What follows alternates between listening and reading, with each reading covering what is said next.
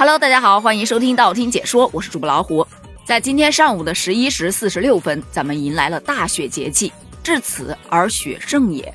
大雪是冬天的第三个节气，同时呢，也是二十四节气中的第二十一个节气。不得不让人感慨一下，时间真的过得很快。这二零二二年剩下还不到一个月的时间，距离过年也仅仅还有不到两个月。但也不是说没有好消息啊。比方说，今年的假期咱们都知道已经放完了，这新一轮的放假马上就要到来了。首先迎来的那就是元旦了。今天呢，二零二三年元旦放假安排就出来了。据悉，元旦咱们要放三天的假，分别是二零二二年十二月三十一日、二零二三年的一月一日和二零二三年的一月二日。还特别强调了一下，放假共三天，不调休。刚看到“不调休”三个字的时候，我觉得特别的高兴，咱们此前的诉求有被听到啊。可是当我研究了一下日历，发现，好嘛，十二月三十一日星期六，一月一日星期日，一月二日星期一，本来也就只放了一天，你想调休，应该也没有办法调吧。再说了，就放一天还要调休的话，那叫放假吗？那叫倒班儿。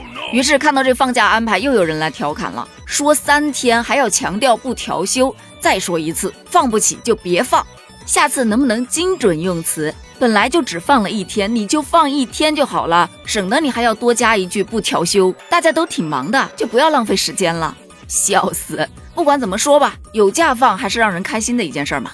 咱们还是接着来聊大雪这个节气吧。其实大雪挺有意思的，它的气候特点是气温显著下降，降水量增多。但你知道吗？节气意义上的大雪与天气预报中描述的降雪量的那个大雪无必然联系。大雪节气它只是一个气候概念，它代表的是大雪节气期间的气候特征。而且在节气上，我们知道不仅有大雪，还有小雪。而且实际上，大雪节气的雪往往不如小雪节气来的大。全年下雪量最大的节气也不是在小雪和大雪节气，而是在春季的雨水节气。所以说，这不是搞事情吗？咱还得费气巴拉的跟孩子解释为什么大雪节气它外面没有下大雪。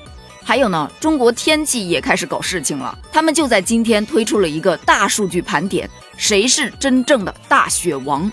这指的是中国天气网统计了1951年到2021年省会级城市的降雪数据。大雪节气期间，乌鲁木齐平均的降雪日数能达到7.7天。遇雪的概率超过了五成，成为了全国遇雪概率最高的大城市。而东北的哈尔滨和长春位列第二位和第三位，每年大雪节气期间约有四到五天会出现降雪。另外，大雪节气本来是大雪纷飞的时日，却经常雾气弥漫，而大雾常常就和冷空气会展开拉锯战，你进我就退，见缝我就插针。这不，中国天气网还统计了1991年到2020年大雪节气期间省会级城市的出雾日数，乌鲁木齐又以4.8天夺得了榜首，而位列第二和第三的居然是西南地区的成都和重庆，可见这成都、重庆造雾的实力也是不容小觑啊。总结一下，就是在这个不怎么重要的谁是大雪王排行榜上，乌鲁木齐荣登榜首。好了好了，咱们继续来聊大雪。其实，在南方和北方啊，有不一样的意义。在北方有什么样的习俗，我还真不太了解。毕竟我在南方长大的。只不过最近刷小视频啊，经常可以看到很多北方的小伙伴在玩雪，那方式是相当的多样，有做冰雕的，有打雪仗的，还有在线教你如何去做一个天然的冰箱。你还真别说，看他在那儿刨冰啊，蛮解压的。而在我们南方，大雪就差不多要开始腌肉了。我妈这两天就忙忙碌碌的。一会儿灌香肠，一会儿腌咸鱼，一会儿腌腊肉。看到阳台上晒的这些肉啊、香肠啊、鱼呀什么的，我就感觉过年的气氛越来越浓厚了。看完之后反而觉得有点慌，这一年又来了，今年感觉又白过了。算了算了，不提这个焦虑的话题。不知道你有没有听过这样一种说法：冬天进补，开春打虎。这句话就是说，大雪是进补的好时节。